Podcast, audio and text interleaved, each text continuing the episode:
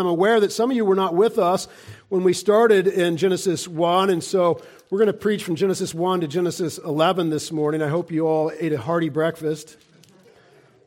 Just teasing. We'll do a brief recap, a brief recap of Genesis 1 through 11. We'll just touch the high points. Here's a high point Genesis 1 1. In the beginning, God created the heavens and the earth. You either ascribe to that worldview, the biblical worldview, or you ascribe to science fiction.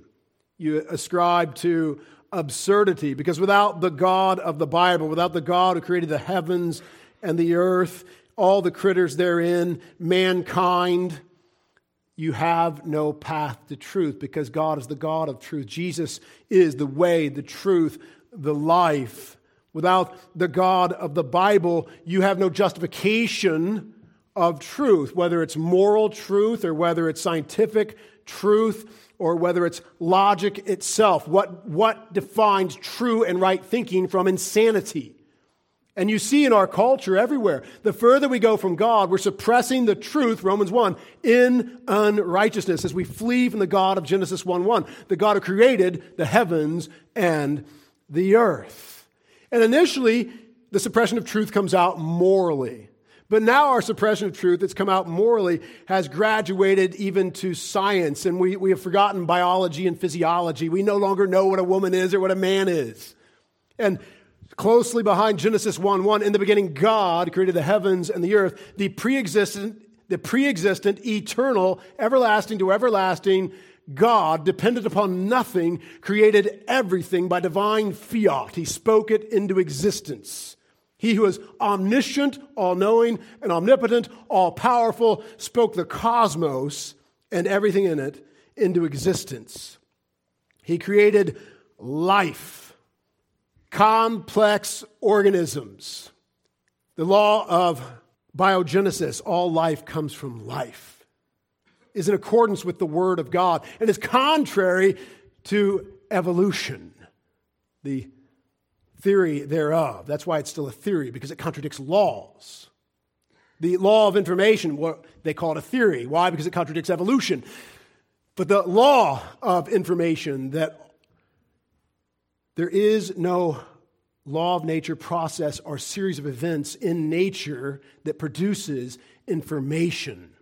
All information leads to a mind. You, what do you see in every life form, small and great? Vast amounts of information, ordered code that comes from a mind, the very mind of God. And so, without the God of Scripture, we descend into absurdity. Uh, even the very foundation of science, the uniformity of nature, the principle of induction, that all things will continue as they have been, that the, the past predicts the future. In other words, what goes up will come down. The law of gravity is found, that foundation, the principle of induction, is found in the Word of God. Genesis 8 22, that while the earth remains, cold and heat, winter and summer, day and night shall not cease. That the God who created the universe and set the laws in motion sustains those laws, even the very material laws of the universe. Without the God of Scripture, without the Word of God, we have no logical justification to believe that what goes up will come down 100% of the time. Even the nature of two, twoism. Is two always two? Well, it isn't any longer, if you know. Because woke morality, which of course is broke morality, woke morality has now overcome mathematics and the logic behind mathematics. And so two has lost its twoism. Two plus two is no longer always four. We now know that is white supremacy. To say two plus two always equals four. And so when we reject the God of creation, the God who created Adam and Eve, our ancestors, red, yellow, black, and white, we have all descended from Adam and Eve. We are all related, all one big family. Whenever you see the bumper sticker celebrating something that happened to their family, their kids doing great, you should honk and wave and say, That's awesome! It's one of your relatives. It's all one big family red, yellow, black, and white. We're all descendants of Adam and Eve, the first man, the first woman. When you reject the God of creation, suddenly you get racism, as if we're different races, different species of monkey, different creatures that crawled out of the primordial goo. There is no foundation for racism with the biblical worldview. We are one race, one blood, that of Adam and Eve created in the image of God. And thus we have unique value, created in the image of God. We have unique value. Each and every one of us are created for the glory of God. And without the God of Scripture, without Scripture itself, you reject that. And racism isn't your problem. What argument do you even have to say that humanity is of more valuable or more value than a single celled amoeba? What argument do you have to truly justify that mankind is of more value than the coronavirus. Perhaps the coronavirus should win. Perhaps cockroaches should win. Who's to say it's right for you to stomp on that cockroach? Or worse yet, get out your raid and just hose it down, right? Really have some fun with it. What makes you of more value than a cockroach? Without the God of the Bible, nothing. You're just another accidental species. And eventually, some great rock will come out of heaven and smash into the earth and wipe you out. And that'll be that. Oh, saints, when you reject Genesis 1 1 and the God thereof, you reject all knowledge, all truth, all right, all wrong, all good, all evil, and you descend into absurdity. And our culture is proving that today. They're doing us a massive favor. They're being more honest than they've ever been. They can't even figure out male and female anymore. They can't figure out the nature of two. And when you put two of them together, then it equals four. We have a wonderful opportunity to proclaim this God, the God, the only God there is, to a world that is dying without him. They're dying in their suppression of the truth in their unrighteousness. We have an unprecedented opportunity. And having ministered this word, this testimony, and the gospel thereof in this city for 20 some years, I am seeing now their inability. They used to have a little ground to try to stand on. They virtually are without argument now. For the most part, they don't even try.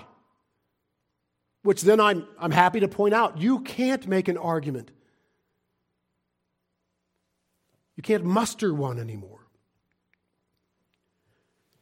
You've gone so far in your sin, you're descending into madness. And so, saints, in the beginning, about 6,000 years ago, God created the heavens and the earth. Don't cower before famous pseudo intellectual atheists with British accents. I mean, let them use their British accent to sell you a pot or a pan or a vacuum cleaner. But don't let them sell you atheism. Don't let them sell you Big Bang cosmology or evolution.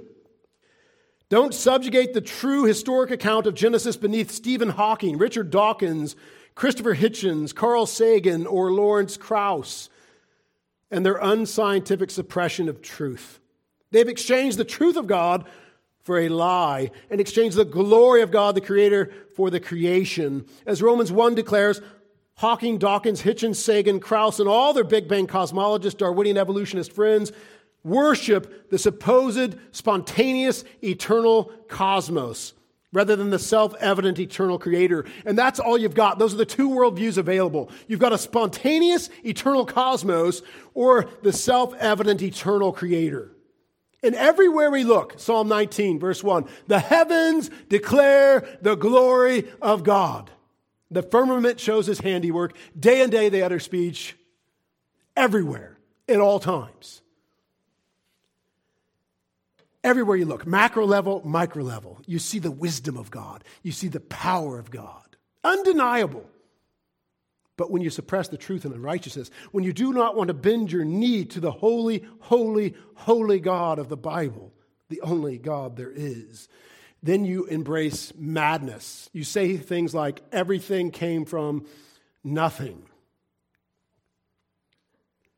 You say things that contradicts ex nihilo nihil fit.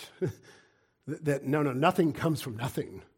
If you have nothing, if there ever was a state of nothingness where there is nothing, there's no material universe, there are no living beings, and there is no omnipotent, omniscient, omnipresent God, then we still would be in a state of what? Nothingness. Forever and ever and ever and ever. The fact that there is something and that that something is subject to the first and second law of thermodynamics demands a beginning and demands that God is evidence of the God of creation who created everything and then allowed for his own purpose and his own glory everything to become subject to sin, the fall of man. And thus it's winding down and its time will run out. And so the two worldviews available, and there are only two, is a spontaneous eternal cosmos or an eternal creator who is self evident everywhere. An atheist faith statement and an assault on Jesus Christ came from Lawrence Krauss. It was titled A Universe from Nothing Why There is Something Rather Than Nothing. Hey, this should be good, right? He's going to explain this for us. Quote, this is a uh, famous atheist Lawrence Krauss, quote, The amazing thing is that every atom in your body came from a star that exploded. Question, put on your thinking cap. Was he there? This is conjecture. I protest. I object. This is conjecture. The amazing thing is that every atom in your body came from a star that exploded, and the atoms in your left hand probably came from a different star than your right hand. It really is the most poetic thing I know about physics. You are all stardust. I protesteth. If I'm stardust and you're stardust, then how do you get morality? How do you get right, wrong, good, and evil? If we're just glorified stardust, do we really matter? Do human beings really matter? And the answer would be no. But we all live as if they do, as a rule. I mean, there are those who go down the road of existentialism into absolute absurdity um, that follow their logic and become self destructive, if not destructive to others or both. But most atheists who embrace this worldview act as if they're not just stardust. They act as if human beings matter. But Mr. Krauss goes on. He says, You couldn't be here if stars hadn't exploded because the elements, the carbon, nitrogen, oxygen, iron, and all the things that matter for evolution weren't created at the beginning of time. They were created in the nuclear furnaces of stars. And the only way they could get into your bodies if those stars were kind enough to explode. So forget Jesus. The stars died so that you could be here today. Lawrence Krauss. That is the atheistic worldview that he well expressed there. Forget Easter. Forget the resurrection. Forget the Lord's Day. Every Lord's Day we celebrate up from the grave, he arose. That's why we meet on Sunday, the day the Lord arose.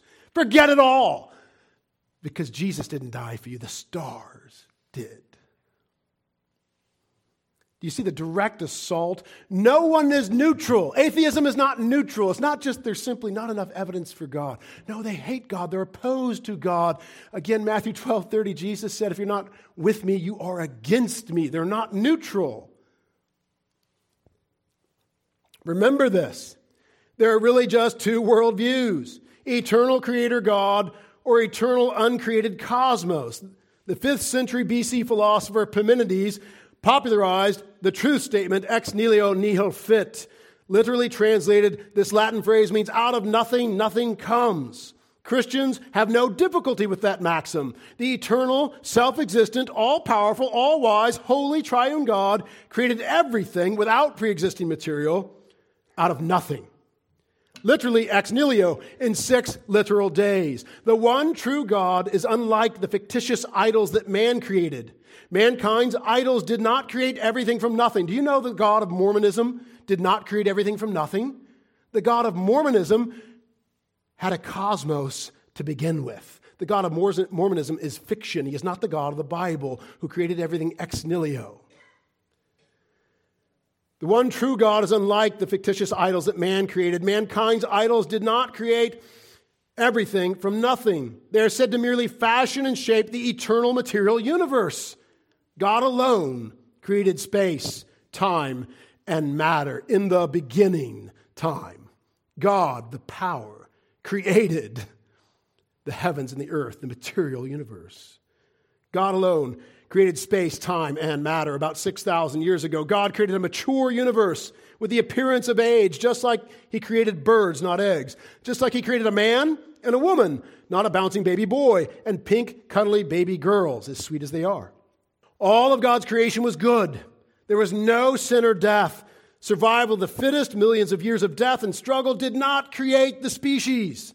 God created a vast array of life forms in accordance with his own wisdom to procreate after their kind. Ex nihilo nihil fit, the laws of causality, the law of probability, the law of biogenesis, the second law of thermodynamics, and the theory of information that should be a law, as I already pointed out, all confirm the biblical worldview. Any law or would be law that contradicts the biblical worldview is false. All true scientific laws confirm the biblical worldview. The immaterial laws that govern the material universe, so that we might know the universal truth of mathematics, the immaterial, universal, invariant laws of logic that govern immaterial thought, so that we might know good thought from bad thought or truth from insanity, and the immaterial, universal, invariant laws of morality that govern thought and deeds confirm the biblical worldview. When we reject our Creator, we reject all truth, all laws, and any path to the distinction of good and evil. For God defines good and evil, and without God, all attempts at such definition are arbitrary. They are mere personal or societal preference, but they are arbitrary. All truth, all laws, all true science confirm the biblical worldview. The very concept of truth upon which science is built demands and confirms the biblical worldview. Again, Genesis 8 22. Principle of induction, uniformity of nature. How do you know that these laws are laws? That you can work with them as laws day after day after day, and they will always work the same. And these laws are universal. They're the same on the backside of the moon. It'd be terrible to get to the backside of the moon in your spaceship and find the laws are not universal. You won't make it back.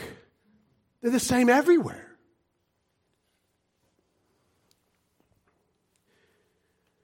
The only God there is, the God who created the heavens and the earth and all life in it, the God of the Bible, our God, is the God of truth. All truth is His. Without Him, it's impossible to have truth. Unless you know everything, all that you think you know may well be contradicted by the vast amount of information you don't know. Unless you know everything that there is to know, or you know the God who knows everything there is to know, and He has revealed some truth to you, you can't know anything. Let me pause there. Do you get that?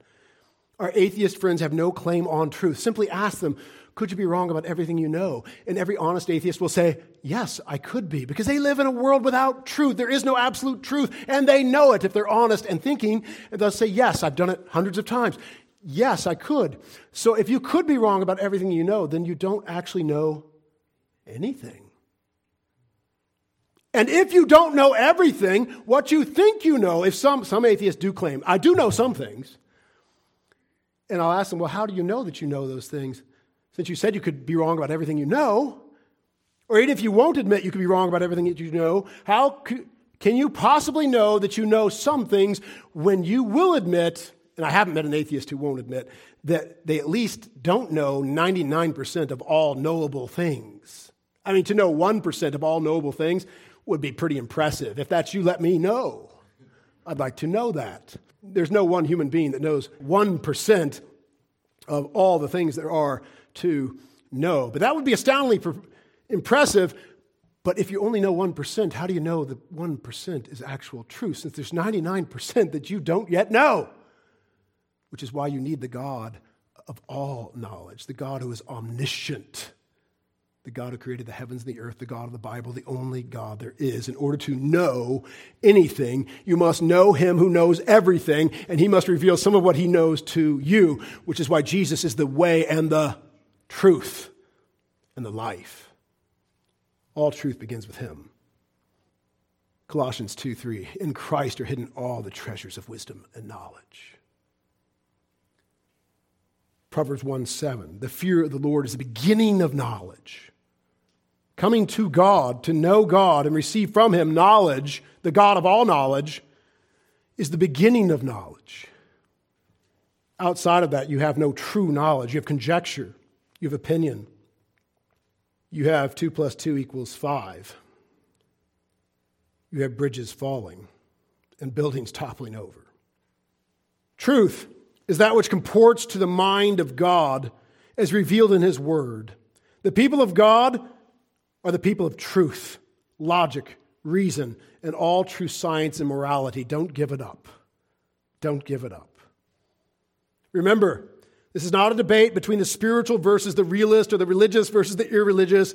It's truth and the true religion revealed by God versus absurdity and the false religion of atheism and its wicked offspring, naturalism, materialism, Big Bang cosmology, and evolution. We're still just introducing and recapping, but let me touch on, I, mean, I, could, I could give a whole message on naturalism, but let me touch on naturalism, materialism, Big Bang cosmology, and evolution. Just, just touch naturalism. You're saying if you're a naturalist or, or if you're committed to naturalism that there is no supernatural. There is no God. It, it's never an argument against generic supernatural, right? It's an argument against the God. But that's what they're declaring. How could you know there is no God? How could you truly claim, as a fact, naturalism? You can't. It's absurd on its head.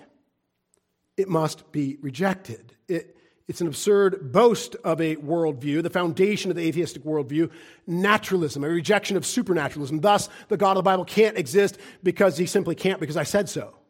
Okay. Well, why does anything exist then? Oh, I don't know. it just does. It just happened. Hmm. That's not enough. The God of the Bible is the only, only explanation of the cosmos and life in it. Naturalism. Materialism. Naturalism rejects all supernatural. Materialism rejects everything that's not material. There is only material.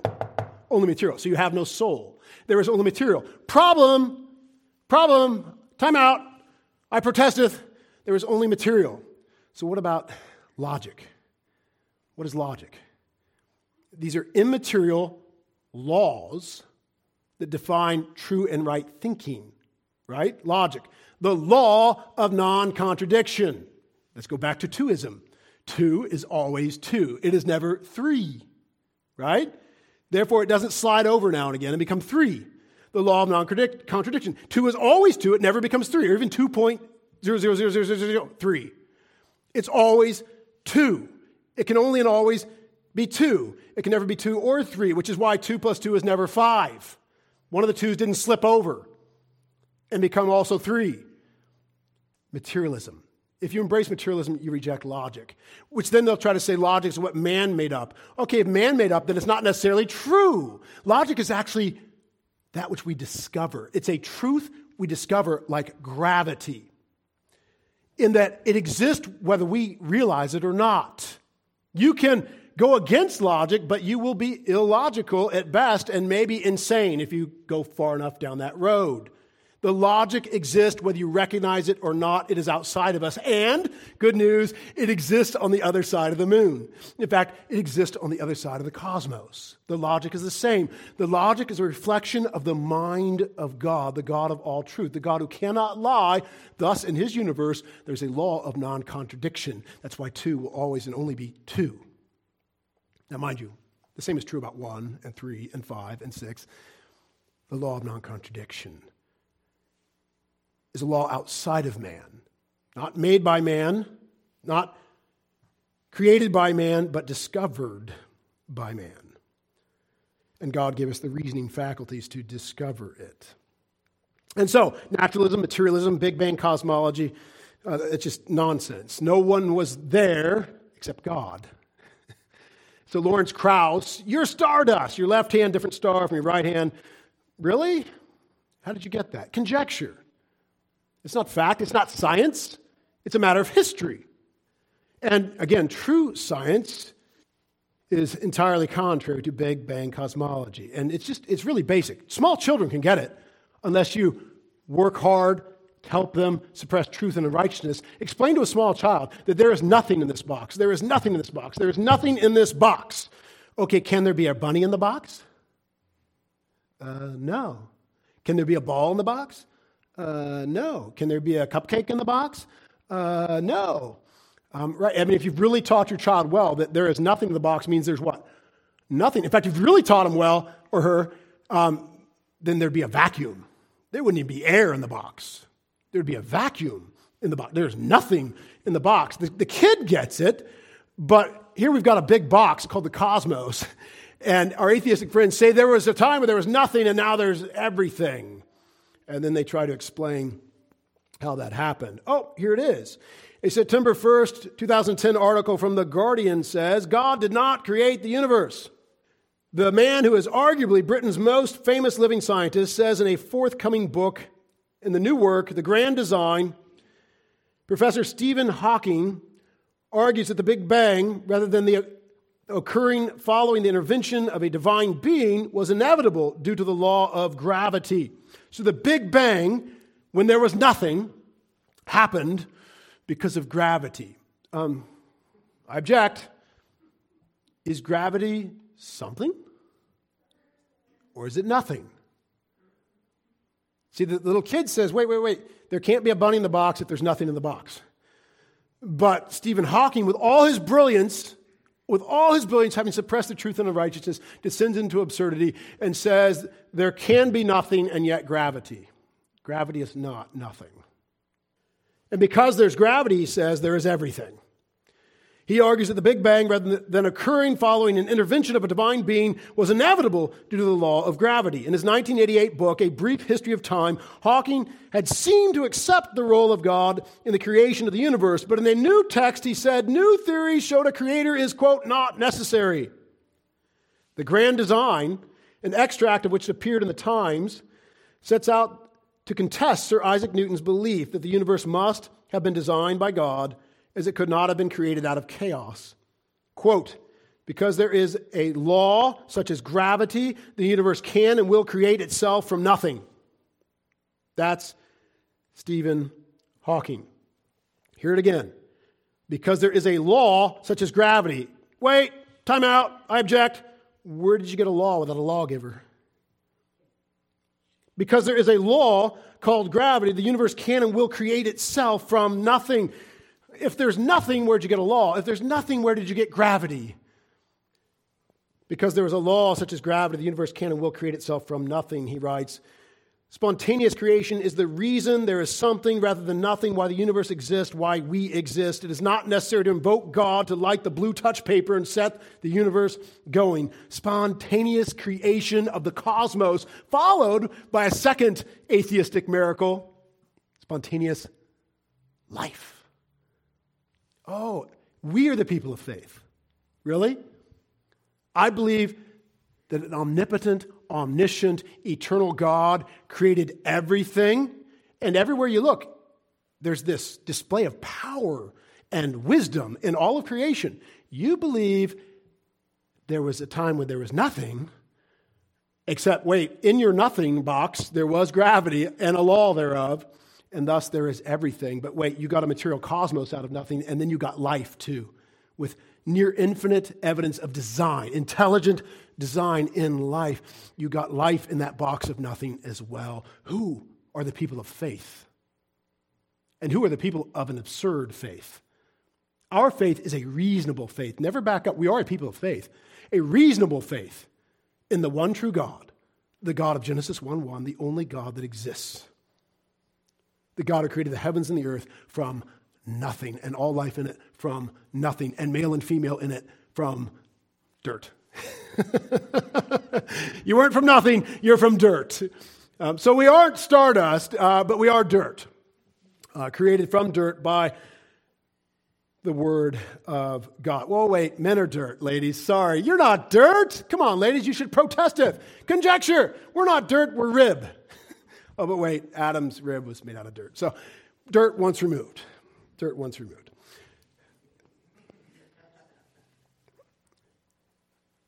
So, we have two options spontaneous eternal cosmos, which is absurd, or the self evident eternal creator. Those are the only two possible worldviews. But Stephen Hawking goes on to say the fact that we human beings, who are ourselves more collections of fundamental particles of nature, have been able to come this close to understanding the laws governing us and our universe is a great triumph.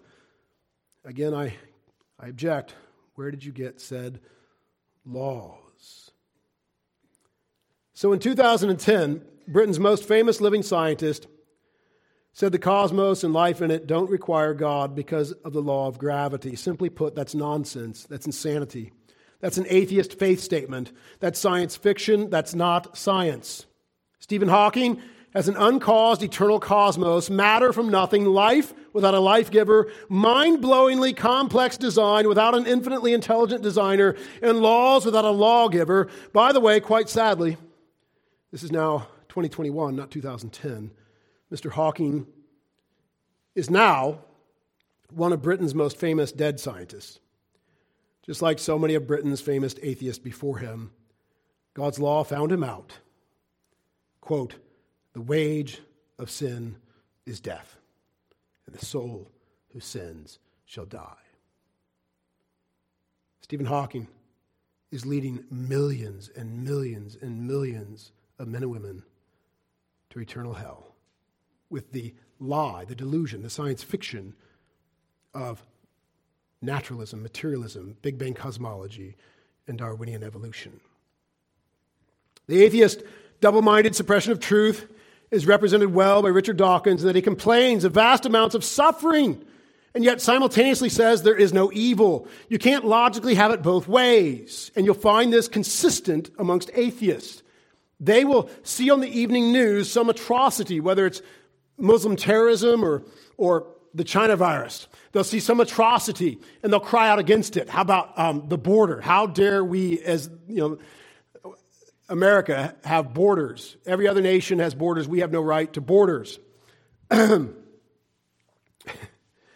How dare we not um, open our borders and provide uh, food, shelter, and medicine to the entire globe. Can any society sustain that? But most atheists, liberal minded atheists, they say this is the right moral thing to do. Well, why? If they're just stardust, why? Now, I do care about our southern neighbors, I do care about them and their nations that they are fleeing from. I care about them. It was odd. I'll just give you a brief example from this last week. My wife and I were in Ross on Tuesday, I think, and there was a family there clearly recently come across the border. Uh, no one spoke English. The clothes clearly recently came across the border, um, and they were sweet. They were sweet folks, and they knew they kind of they, they felt out of place. And so we come up behind them in line, and the, the elderly gentleman, the grandfather of the family, he's stepping out of the way and trying to usher us in front of the family. We're like, no, no, go ahead. Go ahead. Now, on a, on a national level, as an American who cares about the future of our nation and even the future of their nations, and that's another argument, can't go into it right now, um, but we need borders. We need immigration laws. On a human level, I get why they would flee those nations. I get it. And I'm happy to let them go in front of me in the line and uh, you know, buy some economical goods at Ross. There was a young man in front of us who was all masked up and hostile. And this family, this Hispanic family, got a little too close to him in his six foot bubble. And he came unglued and said, Get back, get back, keep your six feet. And they couldn't understand him, but they got the, you know, hand and body language and eventually moved back. And I thought, you know, that, that's just classic liberalism. I'm sure he voted for the man who has opened the border up so that they might now come and invade his six feet. Liberalism, atheism, and the two are closely associated. Uh, it's, a, it's a madness. It's a disease. It's a sickness, as Arnold Schwarzenegger said about his wife before he committed adultery on her, which is sad. But it's a sickness of the mind and the soul. And it's sad.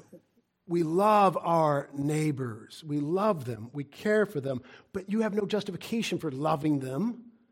Nor do you have any real justification for fearing the COVID virus as an atheist. You're going to die like a dog and be in a ditch.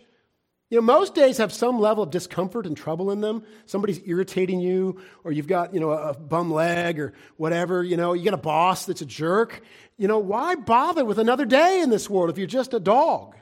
If you're just going to die like a dog and rot like a dog in a ditch, why bother? Atheists don't live consistent with their worldview as a rule. Now, I hope they don't. I want them to live long enough to repent and come to Christ and be saved. Let us get back to the text, or this recap, rather. So, this double mindedness of our atheist friends, this double mindedness in Richard Dawkins to protesteth evil in the world while denying the God who defines good and evil. He has no justification for his protests.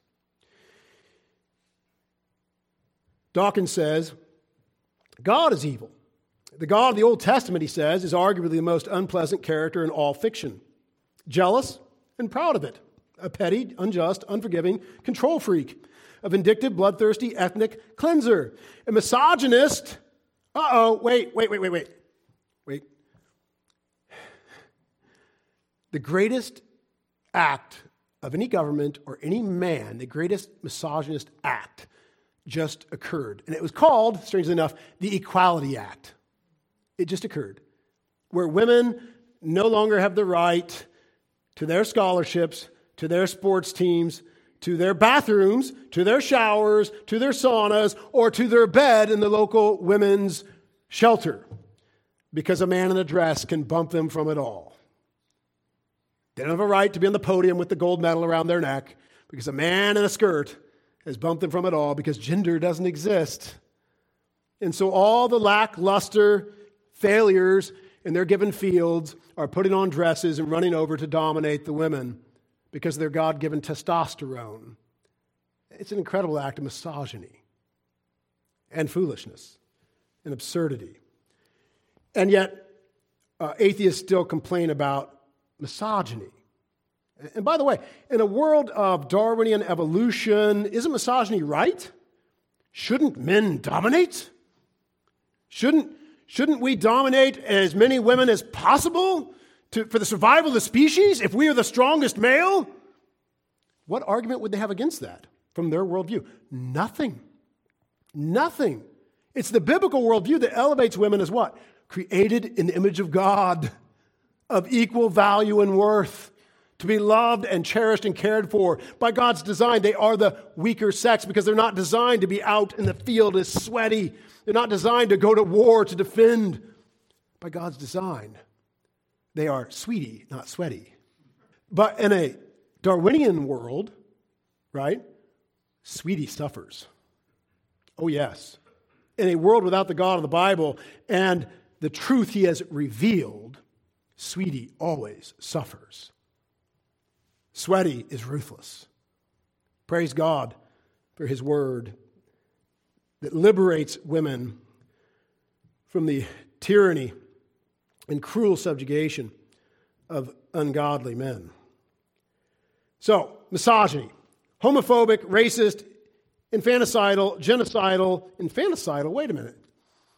It's the atheist worldview that supports the genocide of the unborn, the greatest infanticide there's ever been.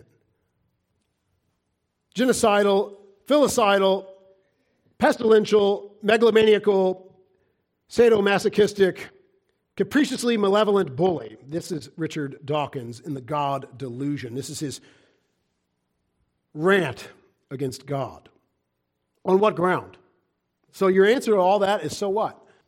On what ground? On what ground do you stand to impugn God? On what ground do you stand to accuse God of anything, any right, any wrong, any good or evil? Because you have denied all truth. You've denied the God who defines good and evil you have no ground to stand on any one of these points. And we could go into every one of these points. I'm not going to, we don't have time. I did pause on misogyny.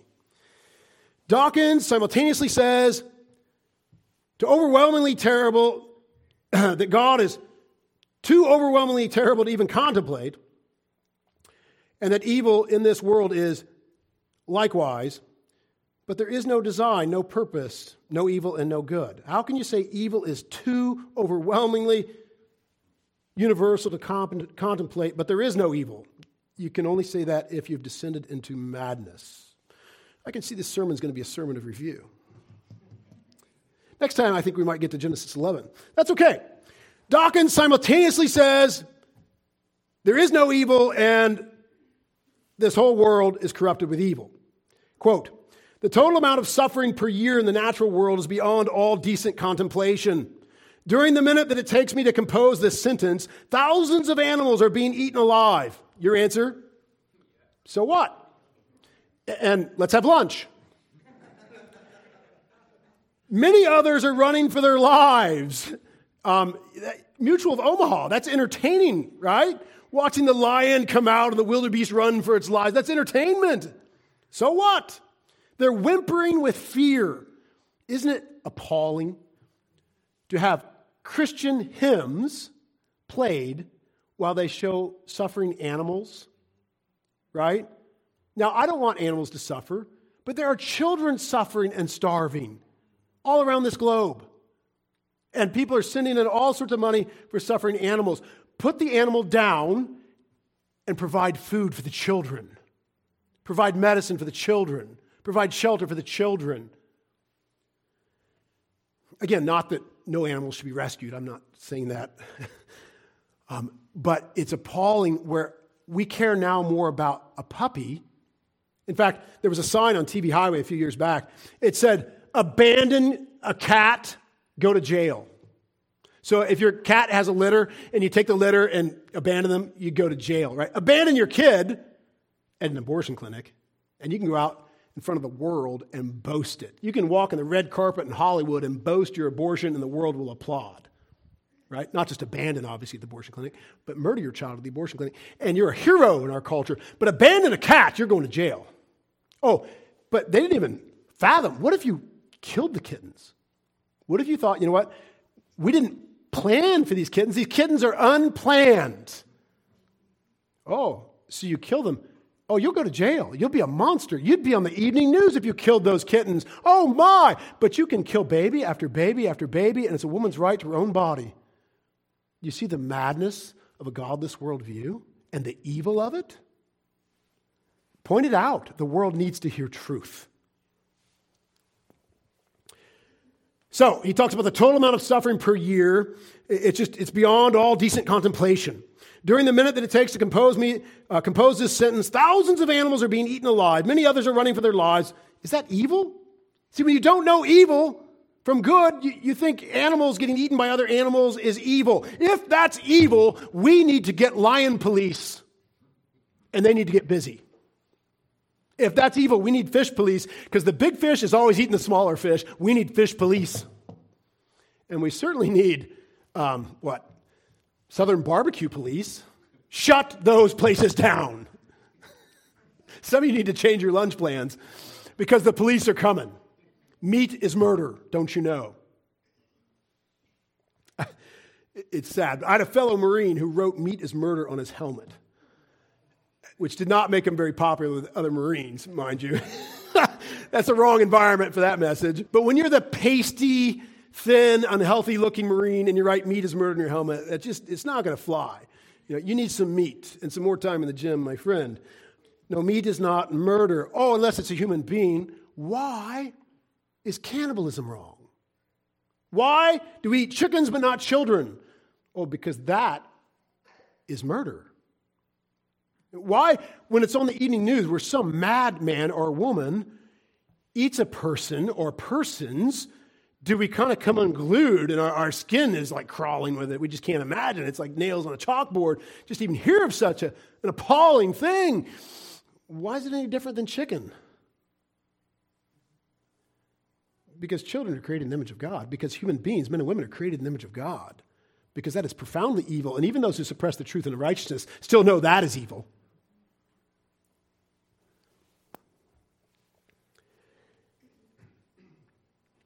He goes on.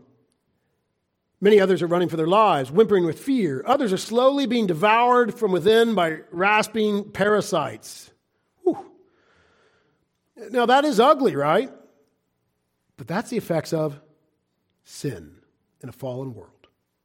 Thousands of all kinds are dying of starvation, thirst, and disease. He hasn't even mentioned human beings yet. It must be so If there ever is a time of plenty, this very fact will automatically lead to an increase in the population until the natural state of starvation and misery is restored. In a universe of electrons and selfish genes, blind physical forces, and genetic replication, some people are going to get hurt. Other people are going to get lucky, and you won't find any rhyme or reason in it, nor any justice. The universe that we observe has precisely the properties we should expect. There is, at bottom, no design. I object. There's design everywhere. Infinite, near infinite, complex design. Every cell and every living organism contains a host of complex biological machines in interdependent relationship with each other. They are evolutionary impossibilities. Behe's book, Darwin's Black Box, explains it very well, and several books have come out since, many, many books have come out since, that explain the impossibility of evolution. In every living organism, evolution is disproved by these complex, God designed machines. Machines, microscopic machines that we, with all of our so called wisdom and intellect, couldn't possibly create. They're amazing. It's amazing.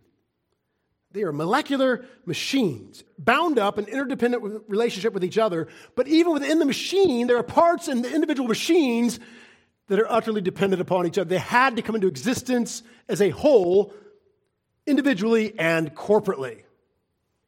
But I digress. Dawkins says the universe that we observe has precisely the properties we should expect if there is at bottom no design, no purpose, no evil, no good. Hasn't he been ranting about evil in the very same paragraph? Yes, but then he says there is no evil, there is no good.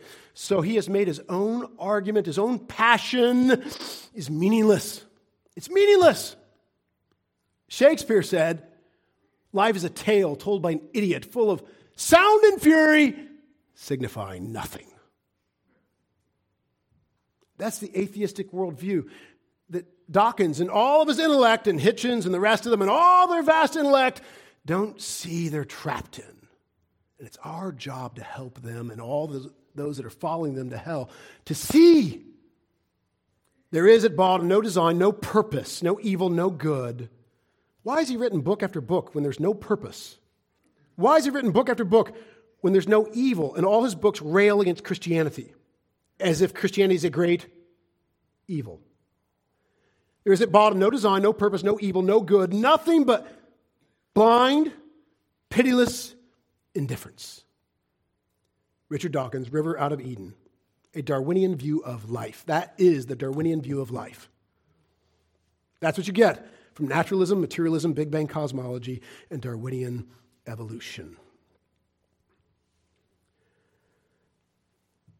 Later, after 9 11,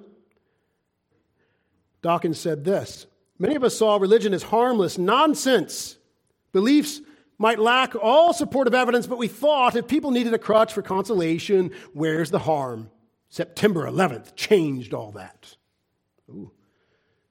Islam is dangerous. I agree. Islam is dangerous. What's the solution to Islam? The gospel of Jesus Christ. is Islam more dangerous than atheism? Oh. What is the worldview or what, what government flows from atheism? Communism atheistic communism. You'd, you'd have to you know, weigh it out. Who has killed more? Have Muslims killed more? Have Muslims murdered more innocents than atheistic communism? Oh, no. Atheistic communism is dangerous. Dawkins says all religion is evil and 9 11 is the proof. He says the take home message is that we should blame religion itself, not religious extremism, as though that were some kind of terrible perversion of real, decent religion. He goes on to say Voltaire got it right. Those who can make you believe absurdities can make you commit atrocities. And I say Voltaire did get it right. Those who make you believe absurdities can make you commit atrocities. And the greatest absurdity, the greatest absurdity of all is that the God of Genesis 1 1 doesn't exist and that everything that does exist came from nothing including life. And that vast absurdity of atheism has led to untold atrocities and untold suffering. So turn it right back around. In reality, the truth is, atheism is a faith system built on blind trust and naturalism, materialism, the Big Bang cosmology, and evolution.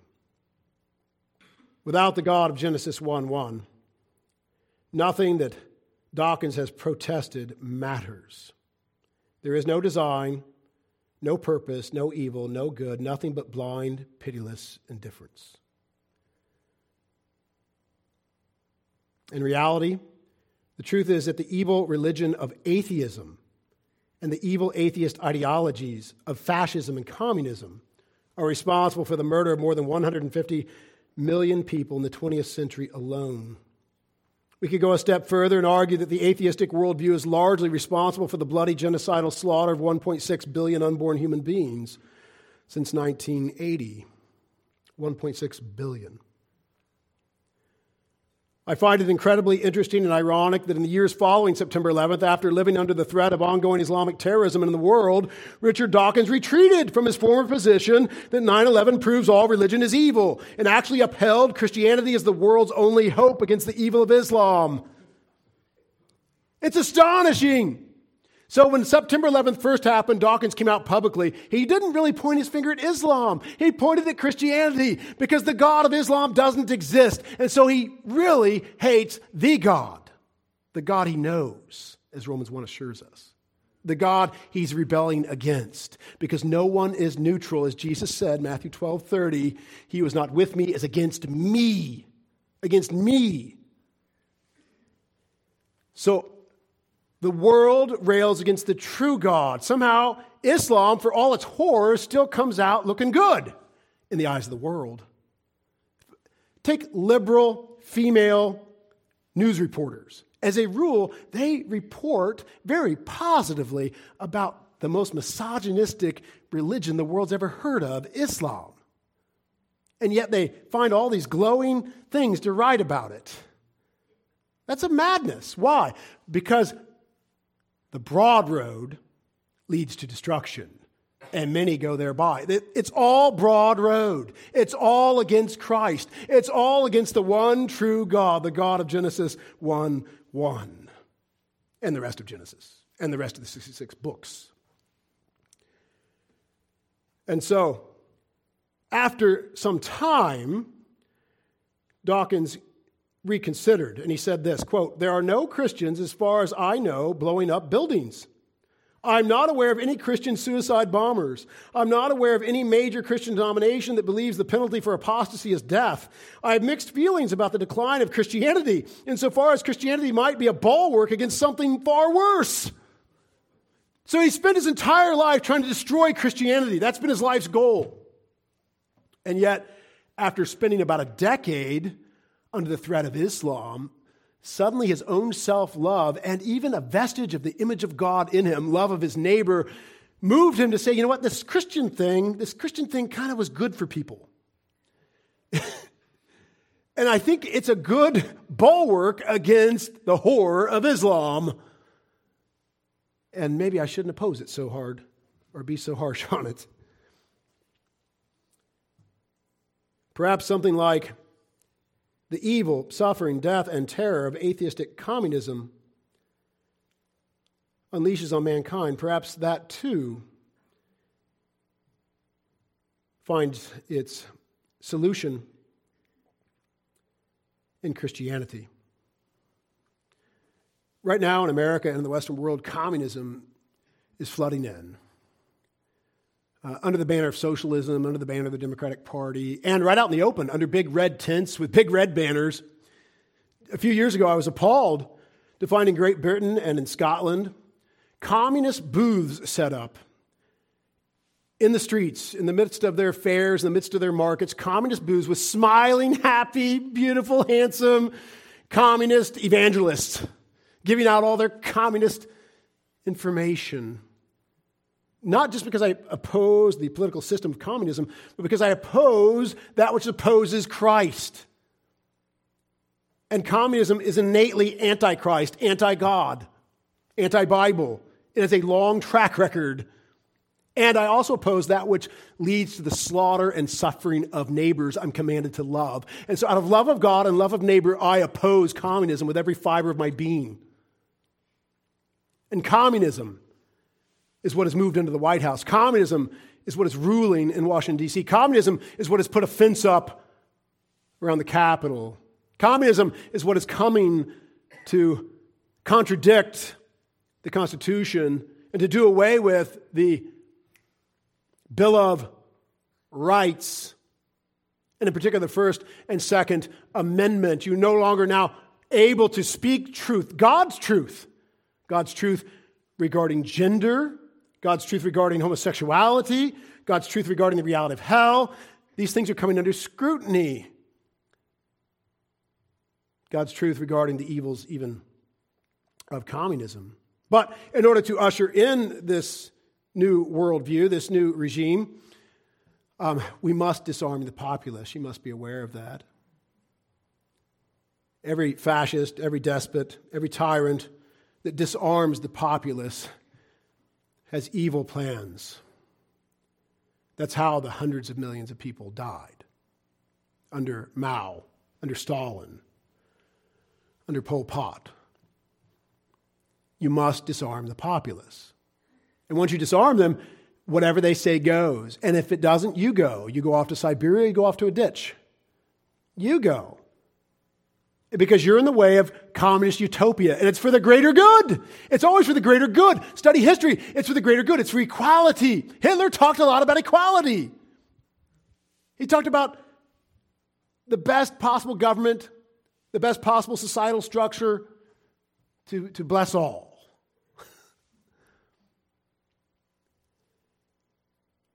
it always comes in with promises of blessings for all, mutual prosperity. Of course, sacrifices will have to be made. But in reality, in the end, there's mass starvation, there's cruel oppression, and some tyrant rises to the top and rules with an iron fist. Ideas have consequences. The truth begins in Genesis 1 1. In the beginning, God created the heavens and the earth. And when we suppress that with naturalism and materialism and Big Bang cosmology and Darwinian evolution, we end up with communist regimes. And suffering now, which is important and terrible, but eternal suffering. Eternal suffering. As they suppress the truth of God's word, as they outlaw God's word, as they outlaw God's church, as they outlaw the ministry of the gospel. And men and women are under darkness, a communist dark age, where without the truth, where there is no truth, where there is no vision, the people perish. How will they hear without a preacher? And the preachers will always be outlawed. Where did this thing that we've enjoyed, this freedom, this unprecedented freedom that we have enjoyed, this prosperity that we've enjoyed now for generations, where did it come from? It came from Genesis 1 1. It came from the biblical worldview. It all flowed from that. And where are we going in our suppression of truth and righteousness? We're going to slavery and suffering and death. And as a nation, at least, and the Western world, hell. Oh, praise God, individuals saved. But oh, praise God for a Constitution and a Bill of Rights and a First and Second Amendment that guarantee that the gospel can be preached freely from sea to shining sea. That's worth standing up for, speaking up for. Essentially, it's revival or revolution. There is a revolution taking place, mind you. Standing up for the Constitution and to say, wait a minute, the Second Amendment was actually not written for hunting or sporting. It was written to protect the nation and the Constitution upon which it stands from tyrants. The Constitution is being defied. And God gave us that Constitution. It is a providential gift that led not just to the blessing of America, but humanity. We live in an unprecedented time. It's never been more important to boldly proclaim the gospel of Jesus Christ. It's never been more important to lift up the biblical worldview, beginning with Genesis 1 1, and to expose the godless, ridiculous, absurd worldview of atheism and the governments that flow from it. May God give us strength and courage and joy and love to speak the truth with love. Let's pray.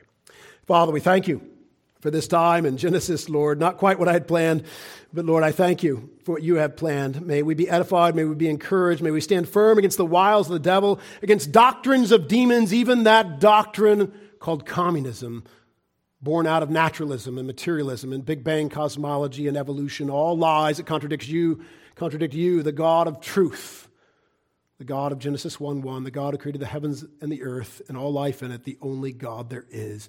Lord, grant us much love, that we would speak truth in love, that our neighbors would not perish outside of the grace and mercy of Christ. We pray it in his name. Amen.